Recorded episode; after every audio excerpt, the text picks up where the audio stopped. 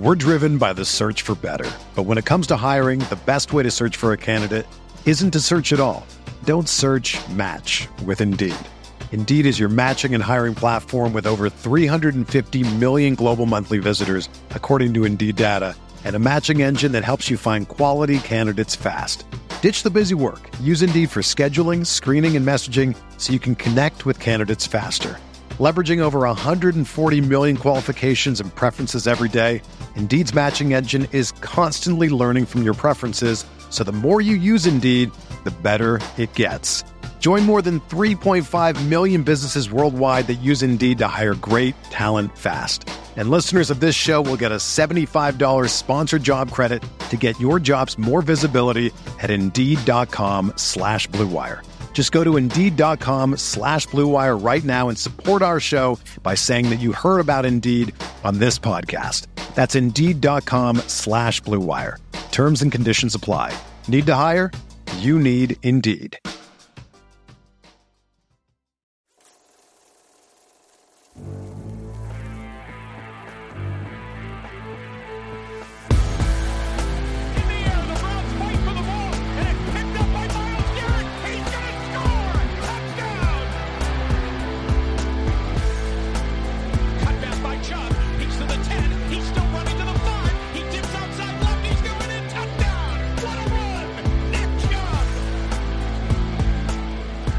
What's up, everybody? Welcome into an OBR Film Breakdown podcast. I will be joined in a crossover variety by All Eyes on Cleveland and Brad Ward as we uh, do a bevy of different Browns topics. We're going to, you know, work through some mainstream stuff that was out there today.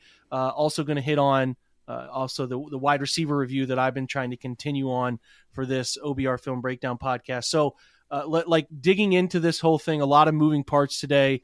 Uh, Brad, welcome into the show, man. Excited to have you, and uh, obviously you know, hope you're doing well, brother. Yeah, man. Uh, excited to be with you. Uh, first time since our game day previews ended that we've uh, been able to catch up. So uh, glad to do it, sir.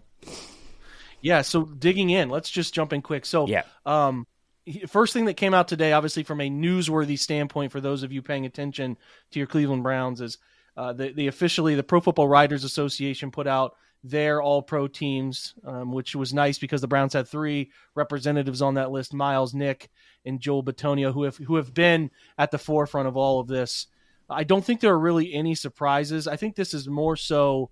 Uh, I think actually this is less surprising than I've seen some from the players list um, uh, that's come out. So Nick Bosa, Myles Garrett. That means the big decision left off there was Micah Parsons mm-hmm. from the mm-hmm. defensive end units, which is a bit of a surprise. Um, you know, this one got it right. Chris Jones, Quinnen Williams from a defensive tackle standpoint, then you don't have Aaron Donald, but Aaron Donald didn't play a bunch. But they they interestingly put Micah Parsons as an outside linebacker and Haason Reddick, who I think Haason Reddick had like 17 sacks, so he had a nice year for Philadelphia. Um, but they only this is where the listings get weird because those guys are edge rush. I just will never understand why we can't delineate edge rushers from off ball linebackers. Right. There's only one first team off ball linebacker, Fred Warner uh, who is you know, Fred Warner is the modern Bobby uh, Wagner when he was yeah. at his peak. The modern, he's probably better suited to say a modern Luke Kuechly. There's a clip out there of what uh, Fred Warner did from a mugged up. I, I, talked about this on yesterday's pod, Brad. He was, um, you know, sim sim pressure, mugged up in line of scrimmage, and ran um, from the line of scrimmage taking the the three by one, three by two actually was able to cover CeeDee Lamb up the middle of the field and run stride for stride with a Fred Warner's a special player. Yeah, um, uh, uh, Sauce Gardner, one of the few rookies to ever do this, first team All Pro. Patrick Surtain, two young guys, Minkah Fitzpatrick, Talanoa Hufanga, which is fascinating. I know myself and um, Hawaii Browns, who we were big Hufanga fans, who was taken in the middle rounds, late late draft pick. Um, so it's crazy seeing him being a first team All Pro. It's always you know you see your, your guys that you really like when you're a draft study, but they don't end up with yeah. your team on the offensive side. Mahomes is your first team quarterback. I think that's obvious. Nick and Josh Jacobs, obvious. Tyreek and Justin Jefferson. Tyreek Hill, Justin Jefferson feels right.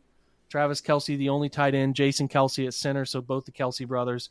Bitonio, Zack Martin feels right, and then Lane Johnson, Trent Williams are your tackles. I don't think there's any real surprise there um, on that list. Uh, it's it's seems mostly universal to just the finagling to get Parsons in there as an outside linebacker I do think it does a little bit of an unfair injustice to some of the other off-ball linebackers. There's only one, but yeah, so it's cool to see the Browns get three though, which speaks to like I don't know. I'm I'm kind of looking here. Philadelphia has one, two, so the Eagles have two, three, and then yeah, I think the Eagles only have three. So I imagine the Browns are up there with with with the unique three players on that list. The 49ers have Trent Williams and Fred Warner and Hufanga, so they had three.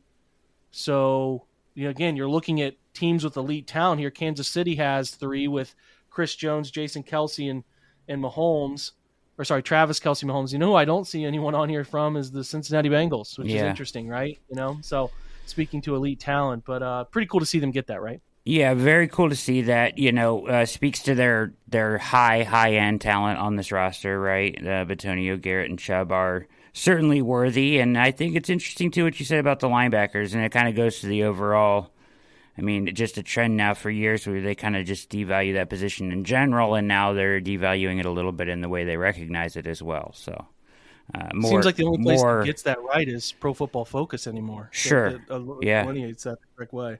Yeah. Um, okay, let's switch off that. That's that's the only like again league wide noteworthy thing that doesn't involve um, those teams that were in the the teams that are still alive in the playoffs because that's about it right now. But um, looking around at stuff around the Browns staff, so we're still kind of waiting to hear some of the final say on some guys are going to go or stay. There are still, you know, we've heard some things about Chad O'Shea on the offensive side interviewing. We've heard mm-hmm. about uh, Jeff Howard interviewing in L.A. linebacker's job. Um, there's a, there's a lot of interesting stuff I heard that chuckle. There's a lot of interesting stuff going on about like originally we heard from Mary Kay Cabot, who's who's been kind of putting this in her notes that the Browns would be keeping most of the defensive staff. Well, she walked that back a little bit today. And again, this is just one person's opinion or what one person is hearing, um, sort of around what the Browns are going to be be doing with this staff stuff. So it's interesting to kind of follow along and see sort of where this is all going because these decisions are a huge decisions and they have to be made in a relatively quick time span. Here's what she said um, most recently, and I think it's her article that um, was just uh, just up yesterday about uh, key factors and Myles Garrett is a key factor in Schwartz hire and Chad O'Shea's interviewing around. I think that's the title. Mm-hmm. Secondary coach Jeff Howard interview with the Chargers linebackers job last week. Could be on the move. Some of the uh, same with a few of the other defensive assistants. And again, those guys are just looking to survive. The NFL at the assistant coach level some guys are on an escalator to the top. Some guys are just looking to survive and keep jobs. Like that's just how it goes. And you, you know, you're always fighting to keep your connections. She says Stefanski gave the coaches last week off while he wrapped up hiring uh, defensive coordinator Jim Schwartz, and the staff should be finalized over the next couple weeks. While Stefanski and Schwartz will work together to retool the defensive staff, Stefanski will have the final say over who comes and goes. Of course, that's always going to be the case. Like that's the, he's the head coach. But if Schwartz really wants somebody, he's going to get him.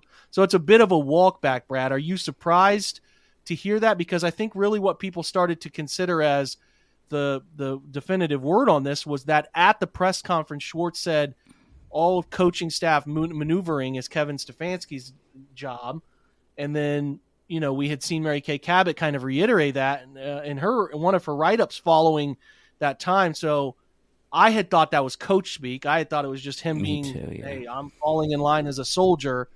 But I thought that there would be some guys that would come with him. I still expect that. Do you expect that as well? I do. I, I actually listen, Jake. I thought when he said that in the press conference, it was just kind of a tip of the cap to the head coach falling in line, right? Uh, the right thing to say in the press conference, and then that he would have the majority of the say on who is made up of his defensive staff. And, he mentioned input, right? Like, so he'll have the input on. So if he wants somebody, I'm sure they would bring him aboard if that person is available. I don't know if there is anybody worthy on this staff that they're like, hey, we really think this guy's an up and comer and we want to keep him, he or she. Uh, and but I was kind of under the impression, regardless of what had been written up to this point, Jake, that they would kind of clean house on that side of the ball. I don't really know why there's this, like, why I don't understand why there would be a, such a, a layover or a hangover of people on a staff that you already cut the head off the staff. It makes sense to bring in guys that work and already know the language and things like that that Schwartz is going to be using. Yeah, to me, it's your point is fair and one that I've thought too. I think some of it is contract stuff. Guys are under contract. You have to let, if you want to give a guy his full staff, you have to let those people out of contracts. So that means you would have to pay, for an example, sure. two defensive line coaches. And that's never ideal. Not that Jimmy has a problem clearly cutting checks, but I do think that that's an element of some of what they like to do. And again, some of these other guys, there's also reputations tied to all of this. You you know, there's a chance Kevin really really likes some of them, and he doesn't want to see them all just fired off and just give it. Not that he's not trying to do the best thing for the team, but there's also a delicate balance of like giving guys a chance to go get other jobs yeah. uh, as a as a part of all of this too. So you know, like there's just I think there's a lot. Let me put it this way: there's a lot more at play here than we understand. There's relationship stuff. There's helping guys out. You want those guys to land on their feet. You know, like I said when we were talking about it in season, Brad. Like Jeff Howard is on the on the up and up. Like he was the defensive coordinator at the Shrine game, I believe. Like this guy is is the next logical step you do in the NFL is you're a coordinator of the runner pass game, and then you get a chance if your team's really good. Uh, you know, you get a chance to do one of those coordinator job. You get you're like next up. That's like the tier of this whole thing. Same with the offensive side. Like yeah. Chad O'Shea's the pass game coordinator. That's the label. It was like a label. I'm not sure what year that was created yeah. and when that came out because it wasn't a normal thing like 15 years ago. I would no, imagine. Me neither. But I think it's a way they've. I think it's a way that they have given like a built-in way of climbing the ladder and getting your your uh, your opportunity more clearly defined. Let me put it that way. And I think it used to be more like assistant head coach tag. Mm-hmm um, but they're moving this around to say, here's what this guy does in a more definitive sort of way. And he's, you know, he's more of the pass game specialist, blah, blah, blah. And then, and then it gives you, you know, it gives those guys a chance to, to work up the escalator from there. But um, I do, to your point, expect a lot of them to be gone, largely because to me, it's just not a very skilled staff. Like they no. don't have a bunch of guys outside of Ben Bloom. I've been pretty vocal on this pod now, and you're probably tired of hearing me say this if you're a listener like Ben Bloom's the only one is and, and again he's the run game coordinator this year, which makes his next opportunity as as the anchor of a run defense that was historically bad probably pretty challenging. Yeah. Nothing against him. I'm not saying he was out here working with a bunch of uh, fine utensils here when he's trying to carve this whole thing into place, but it's just a tricky thing. But there's just a bunch of guys who have kind of come from the college ranks and have worked their way through various college locations and opportunities and like have found themselves in an NFL. That's how it kind of works. You get in as a quality control guy, you then start as the assistant defensive backs coach or something like that, and you get a chance. So um, I don't know. There could be some stragglers that stay on if if if they get a high recommendation from from you know Joe Woods and and perhaps they impress Schwartz in, in an interview with him because it's just going to be another open interview scenario, right, yeah. for some of these guys with the Browns. So maybe they stick around. I, I mean, again, to me, the two guys with the most experience from an NFL perspective would be Tarver, the linebackers coach, who could make, you know, I think you could make a pretty good argument that he could stay because linebackers play pretty well given mm-hmm. all the mm-hmm. chaos that's gone on around that position. And he's been a coordinator at various levels, the Raiders, the Cardinal, Stanford Cardinals, uh, in, in, in the college level. He's been around, he's done it, uh, probably brings a wide range of experience. And um, again, this just it's just how do they feel about him internally. We don't we don't really know, but but I think that Tarver and Ben Bloom are the only ones that um, ultimately have a resume kind of that they could lean into that sort of thing. Otherwise, uh, it's it's it's an open guess, man. It's an open guess. So yeah, I'm not sure, bud. Yeah, I, sure. I think that uh, you're right about Tarver and Bloom. Uh, you know, as maybe potential holdovers. Uh, it's just, it feels like to me, and you're right. It, it, it goes further than just you know, but it, I never. I don't know. Maybe I haven't played paid close enough attention. I guess I thought it was more of an outlier for a guy to make it through this kind of a change than it is to, you know what I mean, commonplace mm-hmm. for somebody to hang around uh, on a unit.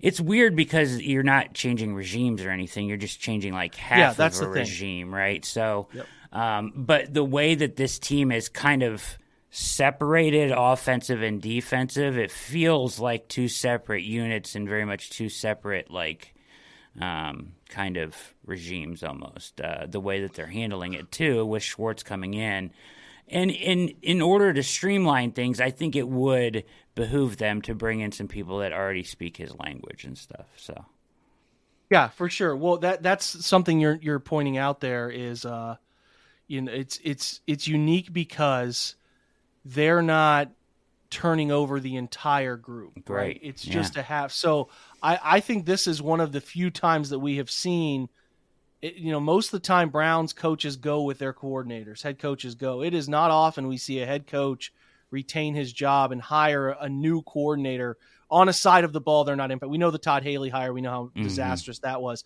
But Hue kept his staff on offense, right?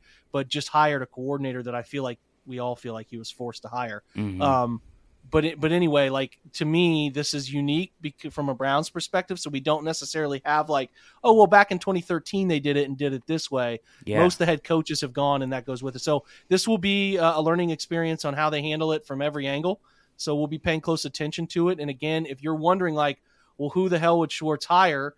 We have put out an article, and really the guys that we are focusing on here are guys that he's connected to that are open to being moved. Like the first example is Cory, I think it's pronounced Undlin, U N D L I N, who's currently the, again, we're talking about a pass game coordinator and DB's coach with San Francisco. Now, that that's a name that's going to be a hot name. Mm-hmm. My thought is that the way San Francisco just brings up next man up from grooming coaches, as DeMeco Ryan should get a head coaching job somewhere. It just comes down to whether there's an organization position to be uh, patient enough to to wait on him because they're going to, you know, they could be in Super Bowl, could be three weeks here. Um, but then that feels like Undlin who would, would, would naturally slide into that role as the uh, as the DC in, in San Francisco. And again, like he was connected to Schwartz for three years. He was a um, he was a D coordinator in Detroit. He's been he was with uh, Schwartz from 2016 to 2019, running defensive backs for him. He's the like biggest, I guess, air quotes, hot shot of that of that staff that Schwartz had. Matt Burke's another guy, a Dartmouth Ivy League connection type. He was with the Arizona Cardinals uh, this past year, which means he is currently uh, unsure of his future. He was with Schwartz in 2019 as a defensive specialist and then was the run game coordinator in 2020 and D line coach. So that is a guy to specifically pay attention. I posted a one on one interview Burke did with the Eagles in house X and O people talking about Javon Hargrave, who, again, another guy we would like to be uh, part potentially bringing into Cleveland, Brad. Um, mm-hmm. But other guys that are worth looking at, Marcus Robertson um, was again with the Cardinals, uh, was connected to Schwartz as his defensive uh, backs coach way back in Detroit when he was with Detroit from 12 to 13. That's when Schwartz was a head coach. He went to the Raiders, Broncos, and now he's with the Cardinals. Um, is a DB's coach there. So pay attention to Robertson, again, a former DB himself in the 90s. Dino Vasso is currently uh, with the Texans as the cornerbacks coach there. Was with Schwartz as a quality control and assistant secondary coach from 16 to 19, and then became the assistant coordinator, kind of like an assistant head coach, right? Um, in 2020. So there's a deep connection there. And again, he was with the Texans. They let go of Lovie Smith. He's an open potential hiring candidate. There are some other guys like Ken Flajole, who is with Kansas City currently as an outside linebackers coach. Don't know if he would be leaving uh, leaving that location. Tim Hauck is another guy who was with Schwartz for a while as a safeties coach, but currently is um, I think he's currently somewhere. I'm not sure exactly where he is right now, but he used to be with the Browns a long time ago. Marquand Manuel took over for Dan Quinn as the coordinator of the Falcons. He currently is with the Jets, so it's hard if he's not getting a secondary yeah. job. He's the safeties coach with the Jets. That one's tough. But Nate Ollie's another one. Nate Ollie was um, uh, 2019 and 2020 with the assistant defensive line coach, and he was with the Colts last year. And obviously, Jeff Saturday is is uh, you know I don't know who who the hell knows what they're going to do. But if I guess if Saturday comes back, Ollie could end up staying there. But that's about it. I mean, I listed everybody who's a connection, so that article's still out there at the OBR, but. I, I would imagine three or four of those guys come, Brad. I just I just think that his I know he talked about when he got to Philly he didn't know anybody um, when he went on that staff, but yeah, like that was interesting. I, I don't know. Yeah. Uh, here's what I would say about this, about those names, and and I think that um, I actually think a, a, few of these guys are really good candidates that, that you named because of you know, and I'll reference back to Mary Kay Cabot's article um, a little bit here, but she goes into some depth about. I don't know if it was this. Actually, it wasn't her article, but maybe it was a Terry Pluto article uh, earlier uh, this week. But it was um, you know, referencing the connection uh, that Schwartz and Berry made in Philadelphia. So, and how much that had to do with this hire. Um, that they actually got to, you know, and Schwartz talked about it in the presser, right? You know, this is a guy that I want to work with some, you know, someday and all that stuff. But like that, that connection was there. Um, and that probably kind of maybe swayed this a little bit is their existing relationship. Um, and I think that because of that, all these Philly guys that you have listed in this article from that same time frame that are now available due to uh, you know regime firings make a lot of sense. Yeah, yeah, I'm with you. There's the guys that are floating out looking for their next landing spot because they don't know if their potential to be hired or not is uh, is is still going to be in place when the next guy gets there. That's the last thing you want is, hey, I had this opportunity to go with the Browns and Schwartz, who I know, yep. but I waited on the next guy because of whatever, whatever, and now I'm out of a job. Like that's the worst case scenario. So, um, all right, looking forward here, one other thing that came out today that was was pretty interesting was this SumerSports, who's it's it's Sumer with one M. So mm-hmm. keep that in mind. They, they do great data work. I don't know if you're afraid of it, but this actually came out on the 20th but I thought it was interesting that they're looking at top head coaches and win probability added over expected. So it's WPAOE. Now, how they quantify this is not something I'm going to pretend to know here.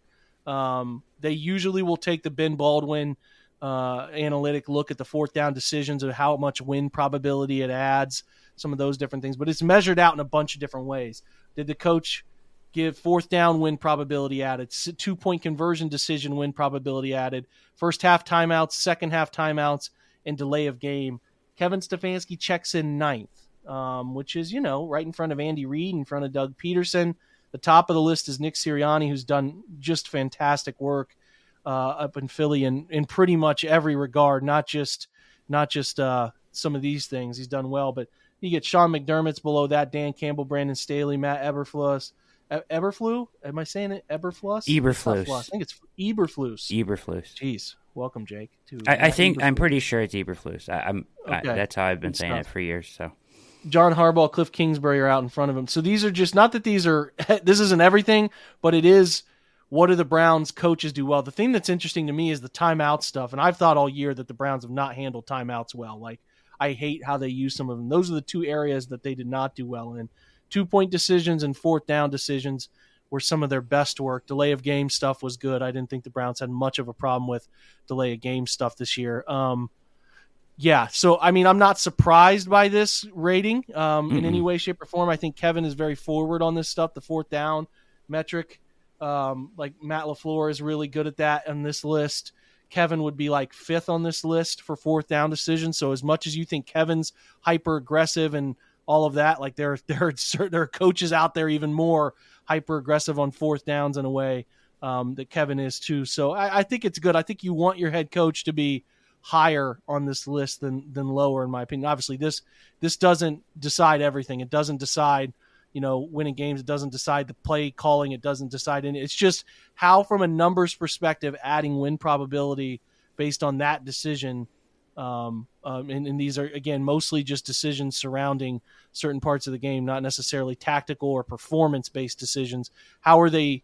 How are they looking for your team, sort of thing? And, and Kevin comes in ninth, so it's just noteworthy. Are you surprised by a ninth, or or did you think he'd be higher or lower based on this year? No, that's about right. I think you know I figure him to be top ten in this category just about every year, just because of where the Browns are at with this stuff. Uh, a little bit ahead of the curve on all of that, and uh, some of this is is as execution too. Like you know, when you look at the first half timeouts and second half timeouts, like you can have the planned it, planned out perfectly every time, and just freeze and fail to fail to execute. Like for example, Mike McCarthy's on there. I just watched him, you know, butcher time management two weeks ago uh, in the second half, right? Like, and and his second half timeout score is excellent on here, right? So, like, mm-hmm. you know, it, sometimes it's about execution on some of this stuff. Uh, it's also interesting that the fourth down stuff that you know, the fourth down uh, WP OEA um, when probably added over expected, you know of course, Mike LaFleur is like the highest number, right? Or Matt LaFleur, pardon me, in in uh, with the Packers looks like the highest number that I can find um, on the fourth down added. So I think that's interesting, and and the the names make sense that are up there, right? Like Staley, Stefanski, LaFleur, you know, Shanahan. These guys are the guys that uh, are always kind of being second guessed for it, but also being known for being at the forefront of it, right? Of pushing the envelope there. So I think it makes a lot of sense.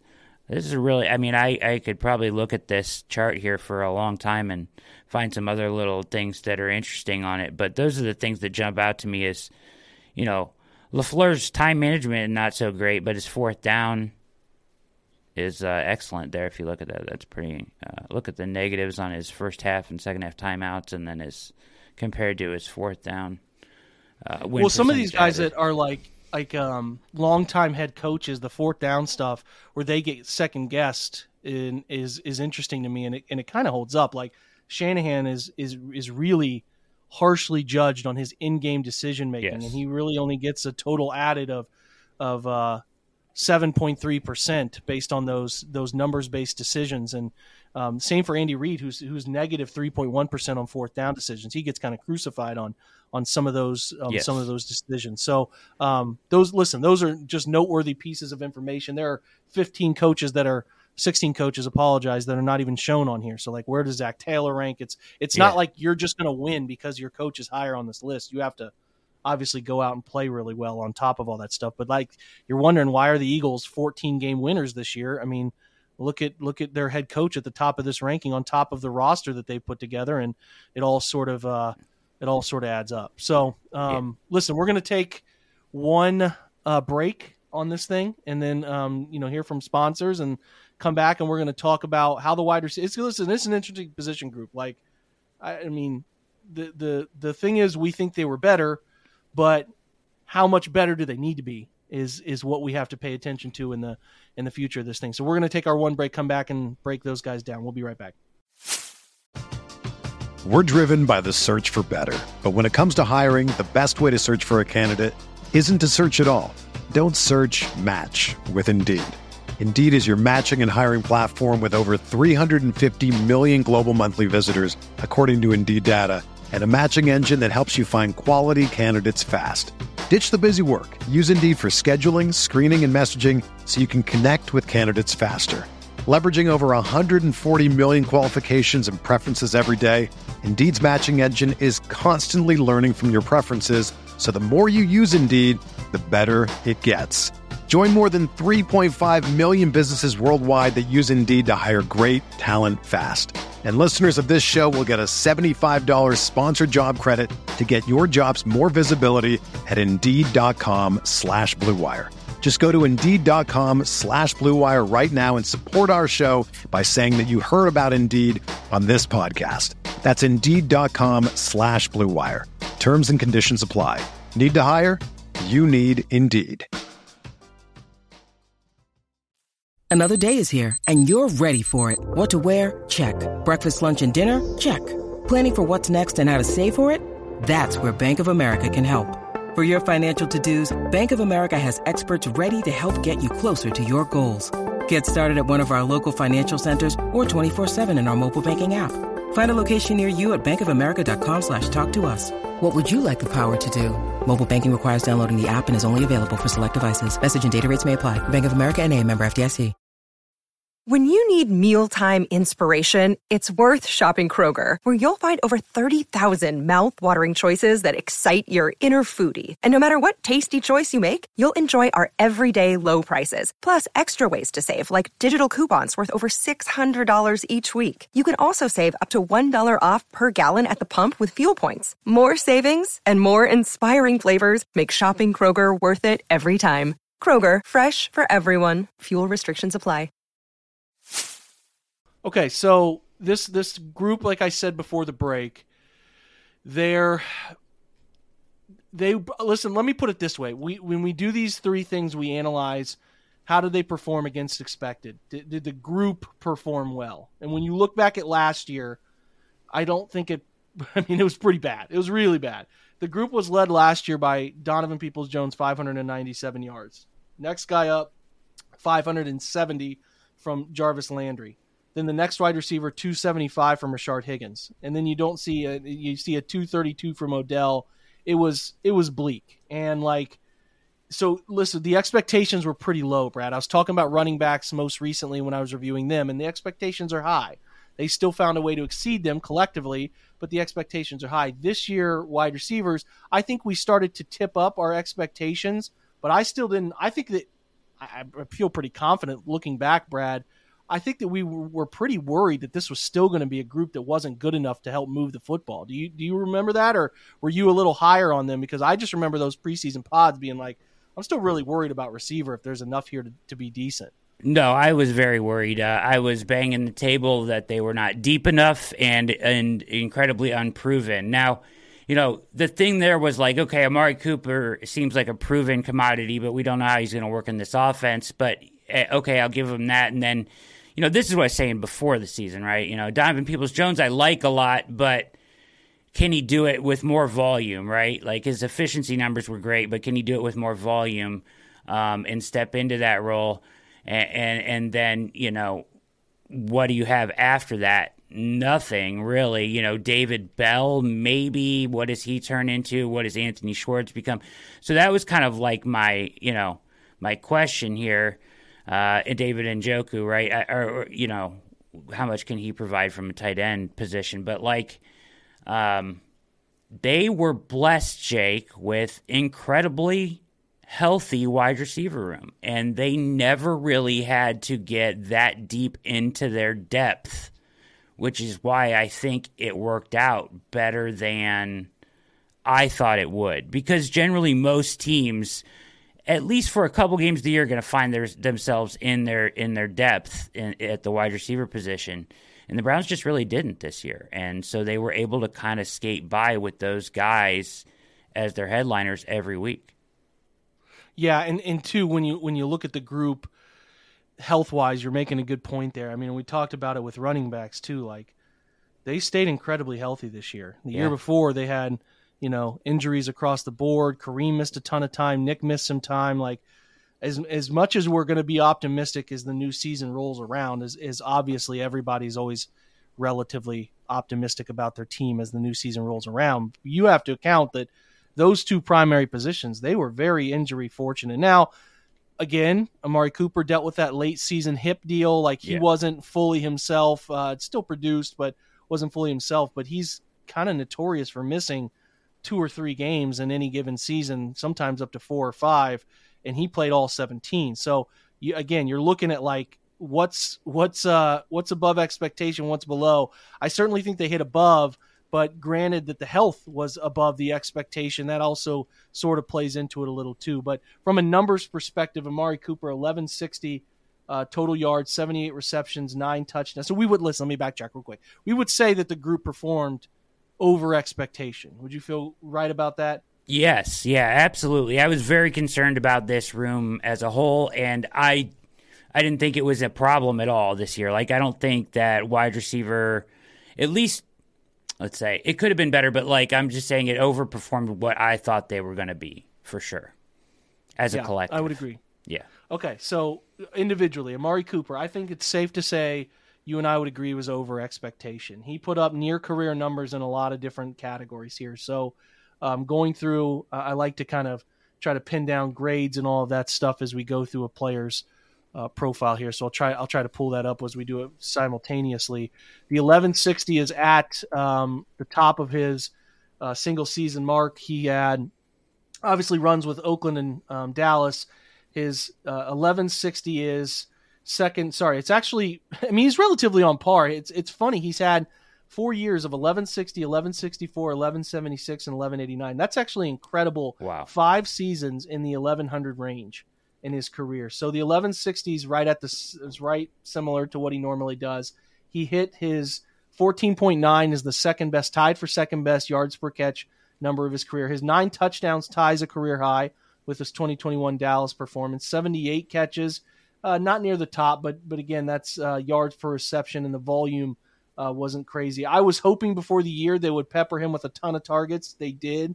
The 126 targets is the third most he's had in his career from a grades perspective, receiving grade.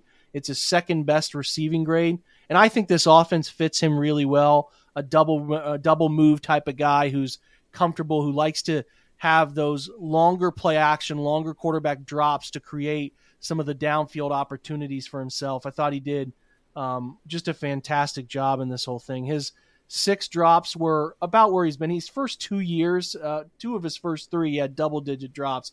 I remember his rookie year, people freaking out about drops. He had 18 in that 2015 rookie season, but he's leveled off and he's been down below 10 um, for for the remainder, except for that that second, sorry, that third year, he's been down below 10. So listen, I think Cooper I just think he's really good. He had the most contested catches thrown his way. His 15 contested catches are the most he's had in a single season. So they gave him opportunities to go fight for the football. Not a crazy yards after catch guy. Again, relatively low. He only had 296 this year. That's his third lowest. So he's still going to do that. But what he does is separate, and they need a separator.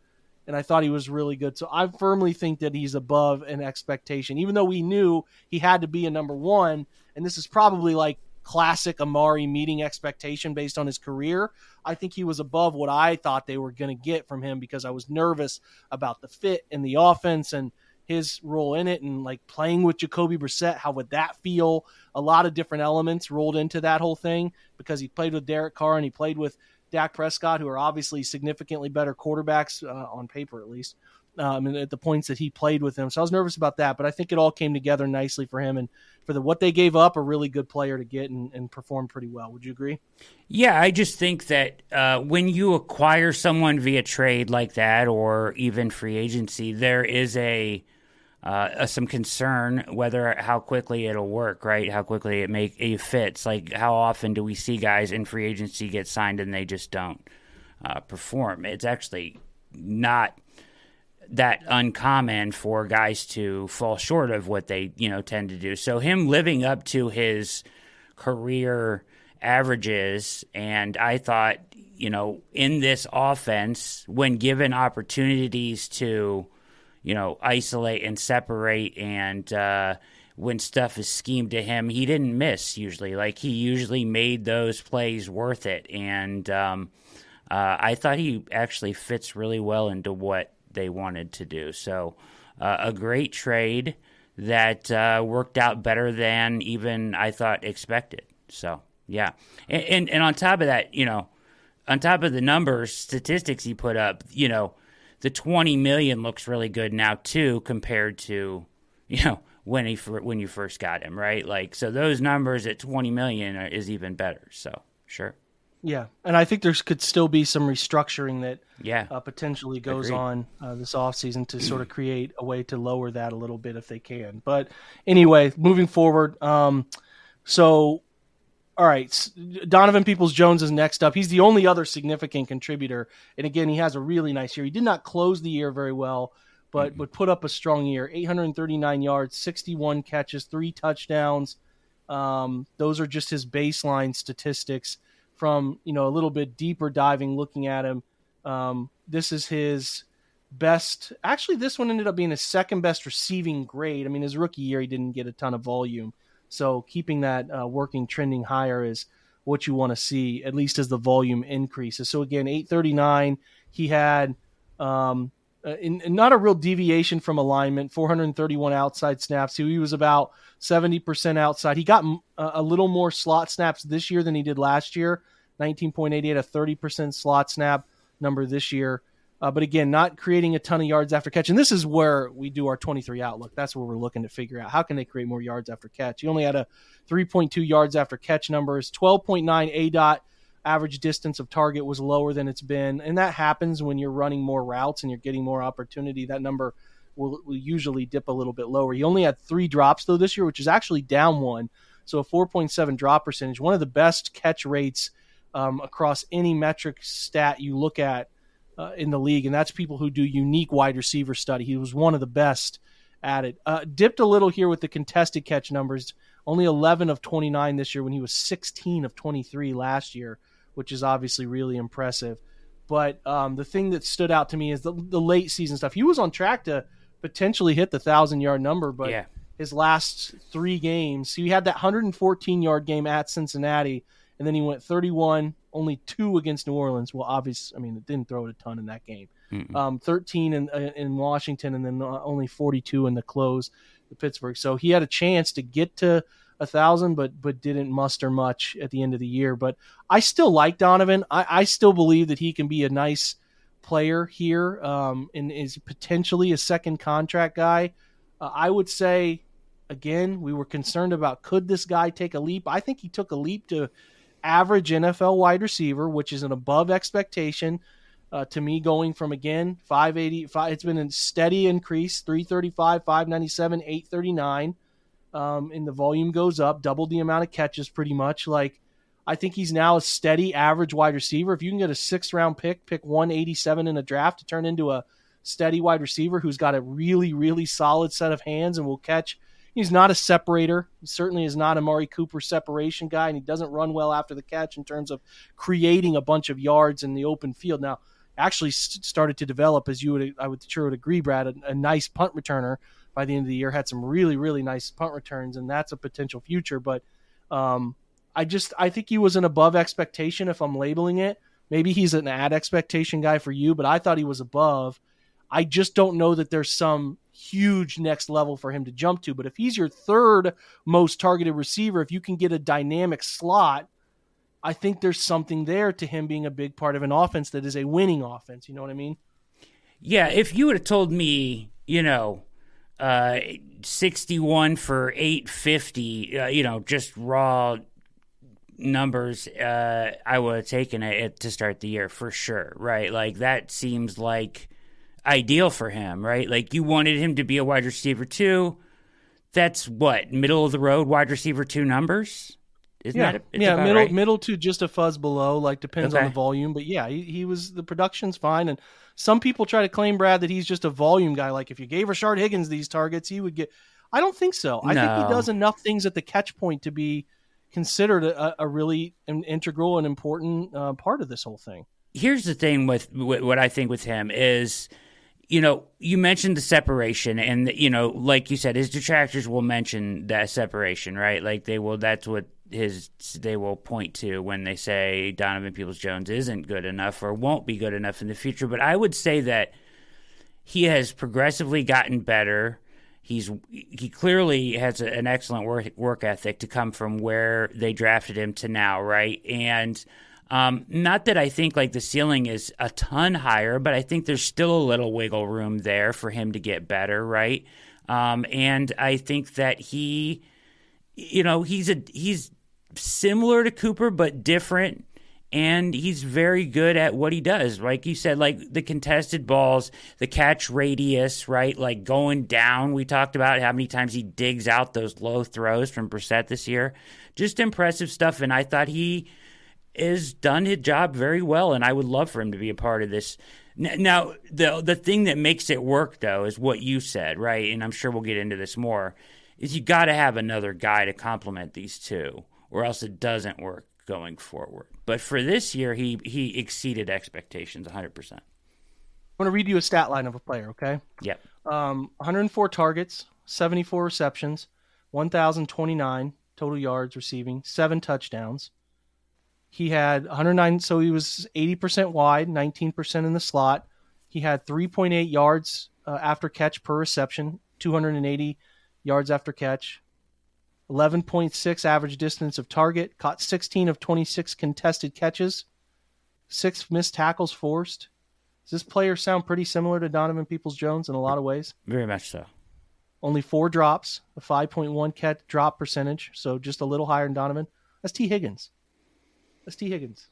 Who's about to hit the market and make a ton of money in a couple years. Like, that's the thing, is like Donovan's not that far off from a Tee Higgins. If he just puts together a couple things here and there, it's not crazy, man. He's used the same way. If they can just add a more dynamic third receiver in their 11 personnel, I think you have something. So Agreed. again, I think T now T has done it three years. 908 in 2020, 1091 in 2021, and 2022 he went for 1029. Like Donovan's got to show that. But again, you're talking about Tee Higgins, 6'4, 219. Donovan Peoples Jones, what size is he? 6'2, 204. Not too far off here. Mm-mm. I mean, T- Higgins is clearly bigger, but Donovan's numbers 3.2 yards, I mean, a 4.5 yards after catch last year, 3.2 yards after catch this year, 195 to 2, 280, like 12.9 aDOT. So he's getting it deeper downfield, only three drops. It's very similar. It's it very is. similar. So um, just something to keep in mind. Now, again, you made a good point earlier. They didn't really didn't push themselves outside of that. I mean, it's like David Bell was out there a ton. He played in 16 games. He started three. He had 24 catches for 214. I think a lot of people had. I thought the expectations for David Bell were way too high at the beginning of the season. Probably, and, yeah. And it, people were six, seven, eight hundred yards. I thought he could get to 450 was about the number, but I think I think what we were looking for was David Bell to show us something. Does he have a game where he has eight catches and 90 yards? He, mm-hmm. It just never really materialized. Like his his single game high was 35 receiving yards. He had like a 35, a 27, 24, 22, 23, 27. He felt very much like a below average wide receiver. He had a receiving grade of 52.1.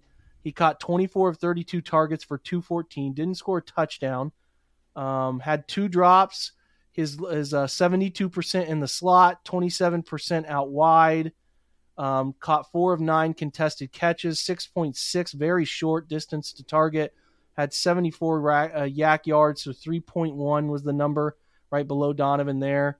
Seven first down catches. I just, I don't know what he is. I, I still don't know what he is. Like, yeah, I, I don't want to give up on him. I don't want to give up on him, but I also need more and if that means he's sacrificed, I, I mean, it's tough, Brad. I wanted to have a feel for what he is, and maybe the coaches know more about what he is than we do because all we get to see is games, and obviously they get to see every practice and every interaction possible. But I, I think we would all agree we want this we, wide receiver group needs to be better, more dynamic. Trade for Hopkins, trade for Lockett, do these things. Well, you know, they're not giving up Cooper, they're not giving up Peoples Jones. I guess they could give up Donovan, but uh, I mean, like I just I just think that the improvement person you're looking at is David Bell, but it's like I just didn't feel like there was a one way or the other movement here in terms of what he is. Like I just don't know what he is. I don't know.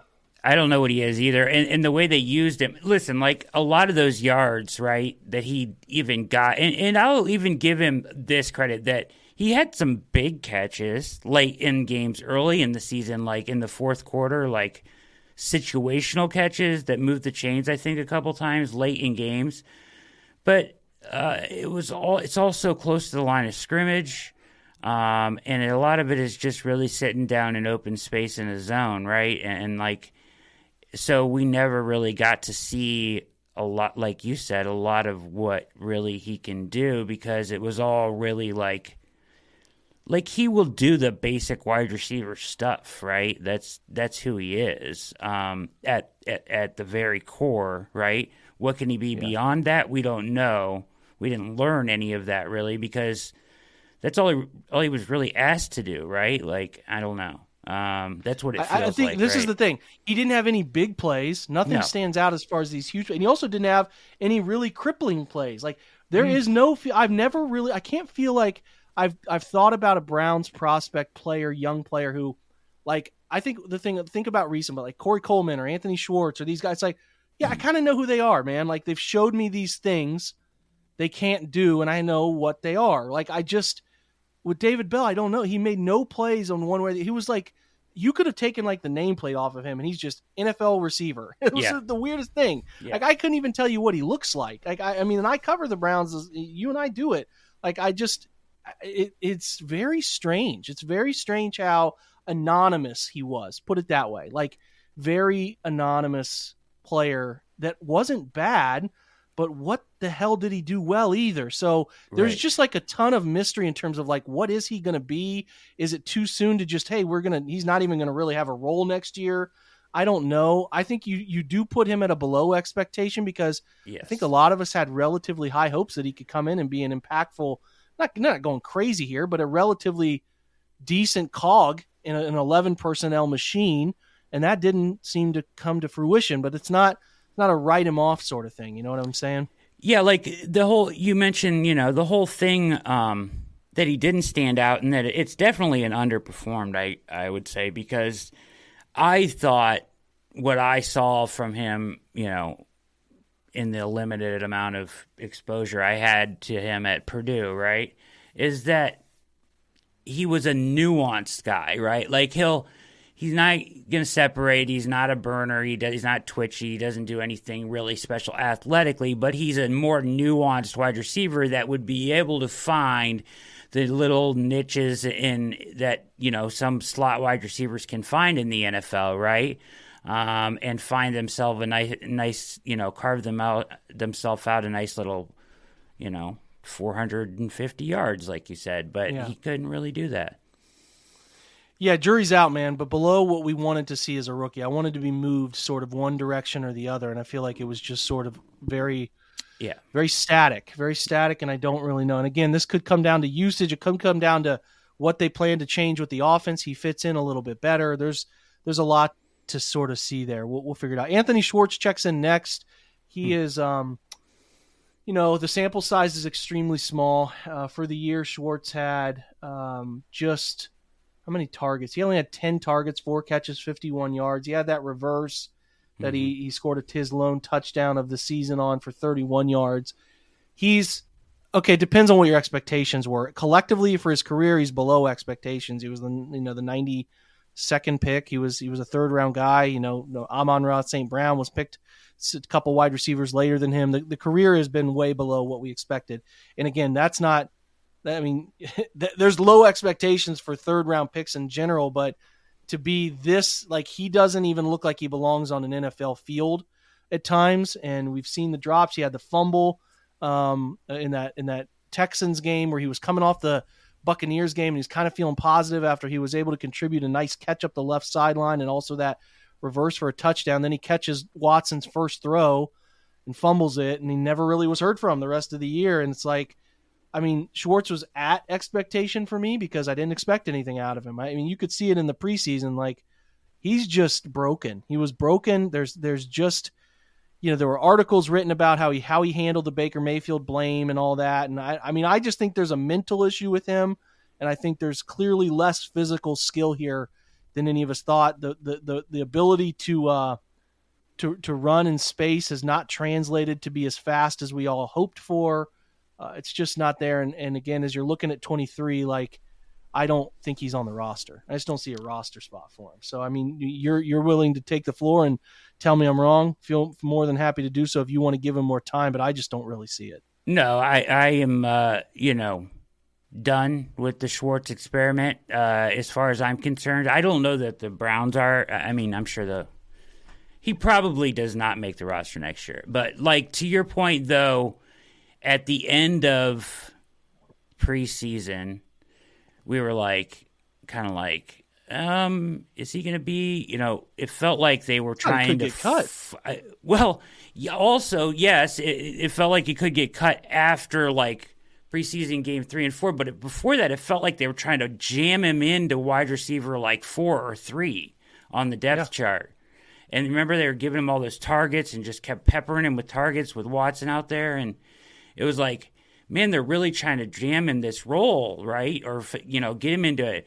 And then at some point, they was just like, okay, now you got to move him way down your depth chart and just get him away from the field, right? And uh, I remember us having that conversation like right before week one, like, okay, just get him down the depth chart and and proceed without him. And uh, and it felt like maybe they were going to try to when Watson came back because he, I guess, it did probably spend some time repping with Watson a lot, maybe off to the side or whatever.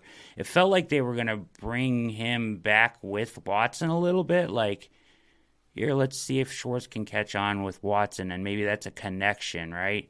But that didn't work either. Uh, so uh, I'm done. And yeah. I would say it was, I guess you could say it was, a, I, I think I would say underperformed.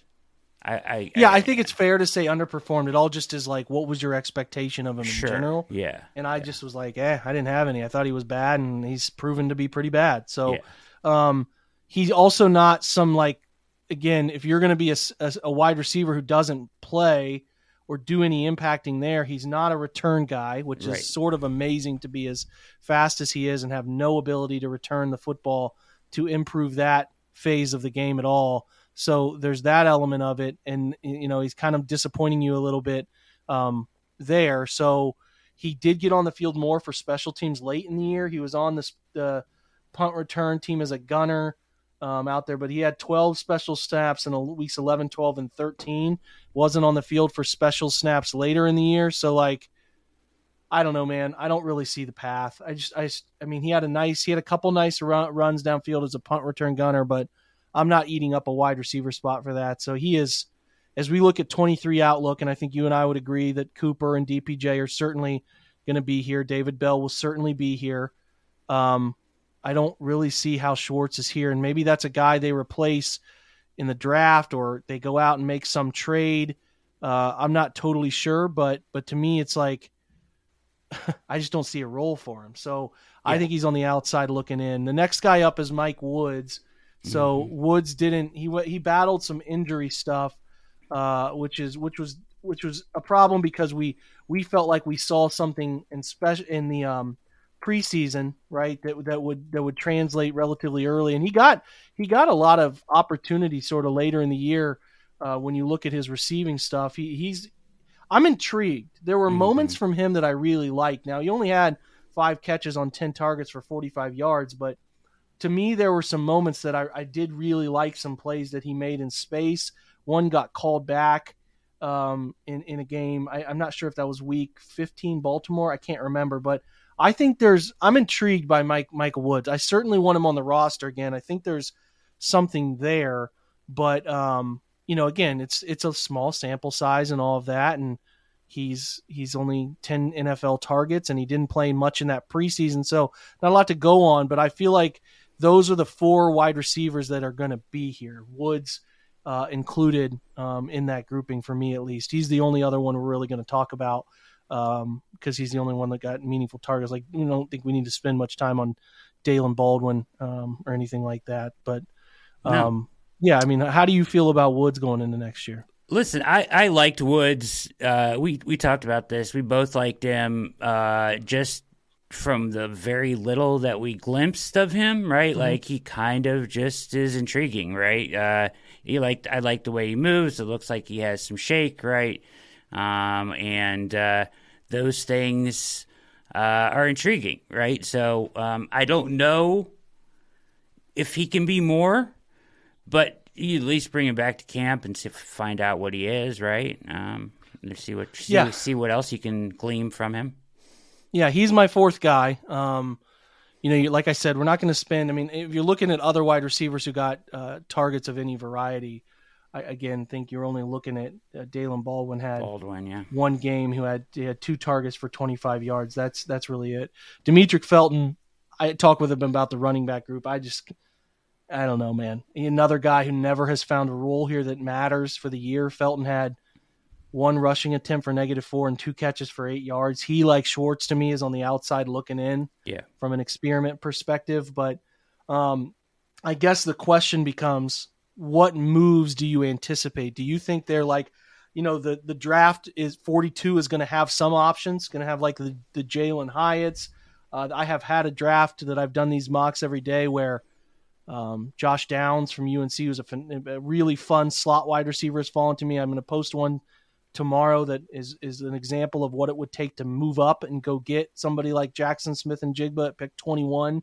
Um, I don't know. This is a weird weird draft. I don't I don't know about wide receiver value. The, the last two wide receiver drafts have been insane. Yes. And this this one to me doesn't have top end big time names like Jordan Addison, who I think is fun, and Quentin Johnston, the kid from TCU, again fun, but they're not like I I you know they're not the, the Ohio State kids. They're not the Alabama boys that, that have been dominating things and been easy top 10, top 15 picks uh, of late. So, I mean, I just, it's a weird group. And I don't like people were, I was arguing with somebody today about go up and get like, I just don't know if this is the time I want to be going up and getting a receiver. I wanted to show like, here's what it'll take to go up and get that receiver, but I don't feel comfortable with now. If someone falls to you at, at, at uh, at at 42 or at 99. It's just their next pick is interesting because like this kid Trey Palmer is an interesting player at that spot. Parker Washington from Penn State,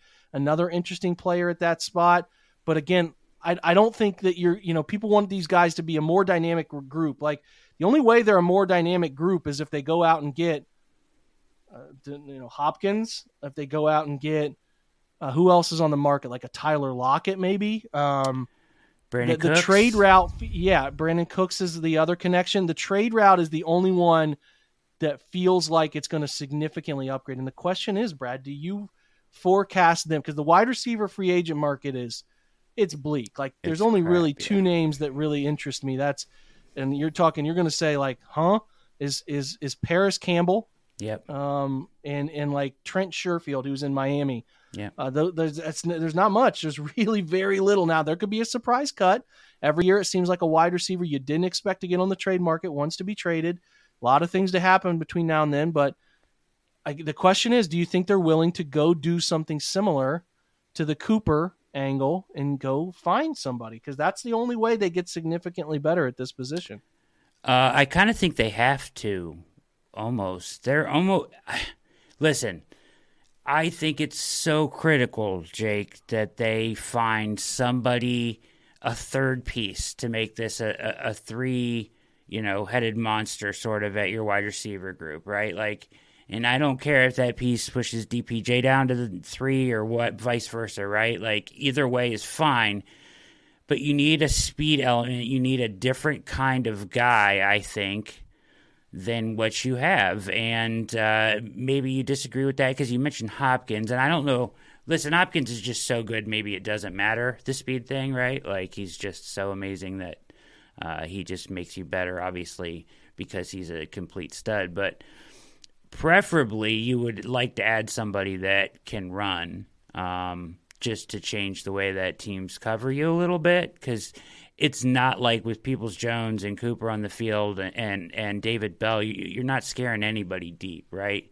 So, I at least in my opinion. Uh, so I don't know how you do that because the drafting for the last couple years uh, hasn't really worked out. Minus DPJ, who was a late round flyer, kind of right, um, and um, you know Bell Schwartz not you know not looking great. I don't know that you can go draft somebody and be like, okay, yeah, that's the guy that's going to make them complete their their three. I think it needs to be a more of a proven commodity than that. So I think you do have yeah. to explore every trade possibility out there.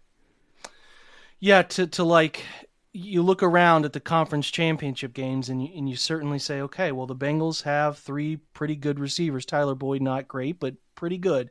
The top two are extremely good. And then you go, okay, who else? Well, you know, the Chiefs are a bit of an outlier, but the Chiefs have a all world, all generation tight end. So that mm-hmm. changes things, right? So they're the outlier, but again, they Tyreek Hill was a huge part of what they did for a long time. But you know, you could consider Travis Kelce the best tight end to ever play. Like he's a wide receiver, so mm-hmm. it's a pass catching element, right? And then you look around, okay, well, 49ers have Brandon Aiyuk, who's phenomenal, who, who again could be a potential trade guy because he's looking out, um, looking to get out and make more money, and he's worth it because he's a stud.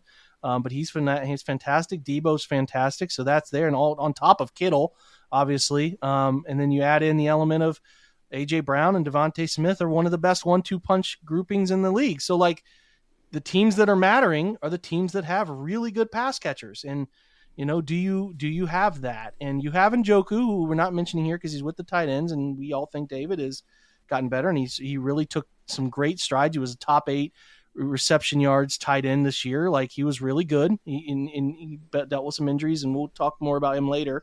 But they, I think it's fair to say that if they're in a two year all in window, that I think they're going to be, they're going to still be all in um, because they have Watson and they they have to be uh, after these two years. But you look at the offensive line is set here for two years before they have to reshape a lot of stuff.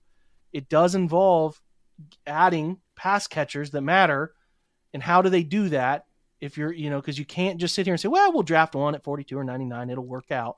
Yeah, it just doesn't no. work. It doesn't work that way. It doesn't No. work that way. And like they passed last year on Metchie and Pickens, and those guys are are better prospects than I think are going to be floating there at 42 this year. So, um, it's it's tough. It's it's not a clear, easy path.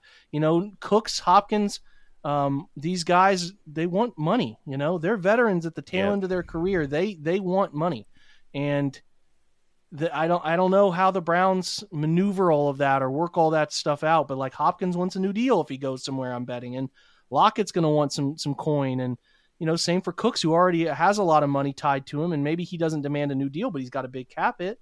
So how are you working around that? How many void years can you keep doing without? You know, eventually the credit card bill is going to come due for all this money you've you've you've put out here. So, um, I think I'm with you. I'm I'm certainly with you, and they have to create more talent in the pass catching department to matter the same way the rest of these teams matter, right? You know, even the Bills who were just knocked out, clearly pass catching talent all over the board, right? Like the Giants are a bit of an outlier, and I think the Jags were a bit of an outlier in terms of just putting in like some interesting groups in place. Mhm. Um, you know, but but like Christian Kirk had a great year, and Evan Engram, their tight end, came on and got a lot out of those guys. But they're examples of like the Jags didn't feel like they had enough firepower, right? You know, and I'm sure they're targeting wide receivers they would like to have. The uh, the, the again, the Giants didn't feel like you know they had Hodgins and Slayton, but that's not enough. They feel like they need more firepower in the pass catching department. So I, I think everybody's angling to how do we improve these people that matter as pass catchers, right, man? That's what's sort of sort of crazy here. Everybody's chasing a little bit of the same thing, and how do the Browns figure out how to separate themselves there is going to be a peculiar item this offseason. it's wild what Jacksonville did. Um, I don't think I've ever seen Jake um, a team acquire three guys like that in free agency and have them all work out in their offense in one year. So I mean, Zay Jacksonville Jones, did the Christian Cincinnati route. Kirk, They they Ingram, retooled. right? Yeah, all, all three retooled free on the fly. agents, right? Yeah, and uh, They- all three worked out for monster numbers and big years, and you just don't see that happen very often. But kudos to them for making that work. Um, you know, the Browns need a guy like that, right? Like a Kirk or, or Jones or something like that. Like how how do they get somebody like that? Um, yeah. Like DJ Chark will be out there possibly this offseason, but again, it's like how much does that change thing? The, the, the decision there is going to be one of the most fascinating ones the entire offseason of how they they have to add another pass catcher who matters and how do they do that? What do they give up a corner because they have uh, an abundance of corners? Like they were going to have to give to get here. I don't think you're going to find that answer at 42 or 99. You can add a wide receiver there, but I just don't think you can go into the year and be like, yeah, well, you know, we got this uh this this Jalin Hyatt. the we think he's solution. going to start. You know, yeah, yeah, you yeah. just don't can't know be the solution. So, Yeah. um, yeah, that that's wide receiver. Uh, anything final to add to that group before we uh, shut the sucker down? No, real quickly, I just wanted to say I do agree with Parris Campbell. Like I've liked him for a long time, and I think he can be more than he has been in the NFL. I will say that, like that when you mentioned those names, and he's one that I've liked. And the other one that I've liked, I, I think he's a free agent this year, maybe not, but Curtis Samuel has always kind of been intriguing to me too, as a speed guy that could be more than he has been if used differently. So those guys are intriguing to me a little bit. Uh, not that they are huge difference makers, but as you said, there's it's slim pickings on the free agent market. It is slim pickings more than we've seen on the free agent market of wide receivers. It's always dangerous It free is. agent wide receivers, but this is a, a, one that's like, okay, well, everybody wants more, more, more, and and that's understandable at that position. But when there's not anybody to really get, someone's going to get overpaid somewhere along the route. So hopefully the Browns can avoid that. But yeah, a lot of uh, a lot of intriguing decisions to happen at this position. It could be a swing position in terms of holy cow, they made a huge move, right? That's this is one of the positions where it's like, oh wow, they made a huge move, kind of the same way Cooper was just last year, a huge move maybe that we didn't expect. So uh, eyes will certainly be on that position. Brad, this was fun, man. A lot of good stuff covered, topics wise. Wide receivers, hash those out. Um, a weird year uh, collectively for the offense, but the wide receivers were not the collective issue. I thought they played pretty well this year, and some excitement to be had with that group. But but again, understand where they they they got to get better, man. They got to get better there still, right? Yeah, absolutely. They, you know, it was good enough this year for well, it wasn't good enough. No, none of it was good enough, you know, as a team. But wide receiver ended up being good enough, but I just don't think it will be uh, to run it back and say that's good enough, right? And I think yeah. it needs to be better. So, especially with Watson, especially with the way the offense is going to change too, Jake. And and I think that, especially the way that we're leaning towards it looking like as we move forward, uh, you're going to need another weapon there. I think. I'm with you. I'm with you. That wraps up today, guys. For Brad, for me, for All Eyes on Cleveland, for the OBR film breakdown.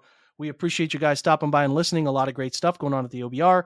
Jack Duffin has a fun GM series that's out there. Obviously, you get your daily mocks. You get your things I think I know about the Cleveland Browns. You're getting a bunch of stuff coming this offseason. We're going to be looking forward to free agents very soon as we put a bow tie on this season. I'll have an article up today um, on things I would like the Browns to schematically or philosophically steal from each of the conference finalists into their offense for next year because I think that there's things that they can learn and take away from those four successful units. So keep an eye out for that. There are some pretty nifty hats and shirts up. I want to remind you again about the OBR film breakdown store that's up that you can order, uh, get it delivered to your house. Some great things, some Nike gear. Check that out. Appreciate again you guys stopping by. Thanks to Brad for being here. Have a fantastic Tuesday. Go Browns.